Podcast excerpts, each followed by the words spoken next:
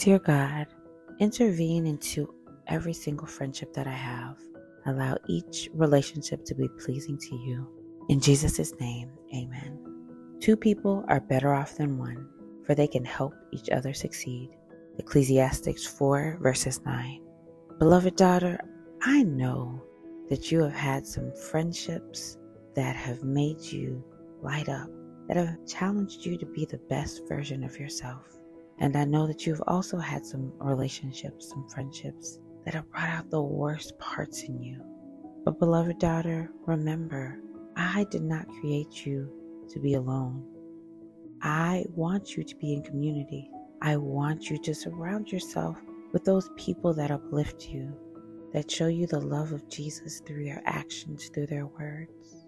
Don't allow those people who make you feel like you are unworthy and not lovable make you retreat from those who I've sent you.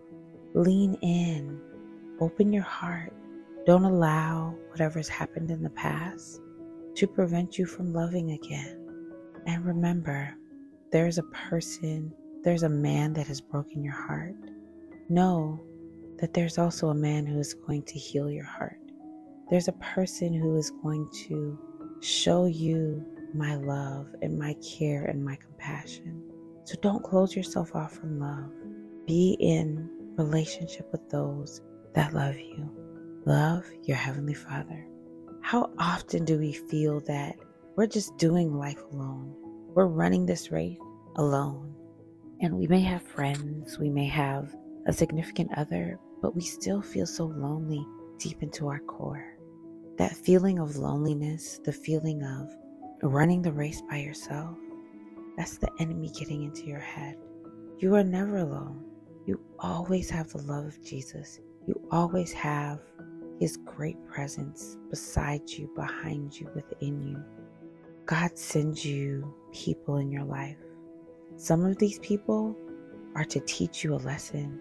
Some of these people may be a test because God wants to show you how resilient you are, how strong you are, how gritty you are.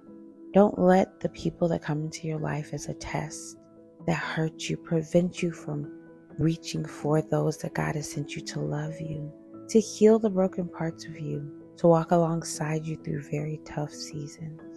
Open your heart. Remember, friendship, relationship, and love are gifts from God. Dear God, please allow the words of my mouth and the meditation of my heart to be pleasing to you as I speak every single day to your daughters and your son. In Jesus' name, amen. This podcast is devoted to you, for you to get a few moments each day as a reminder of how much God loves you, how faithful He is to you, how much grace and mercy He has abounded upon you. So listen to one, listen to five, or listen to one over and over again. Take the time every day to commit to hearing your love letter from God.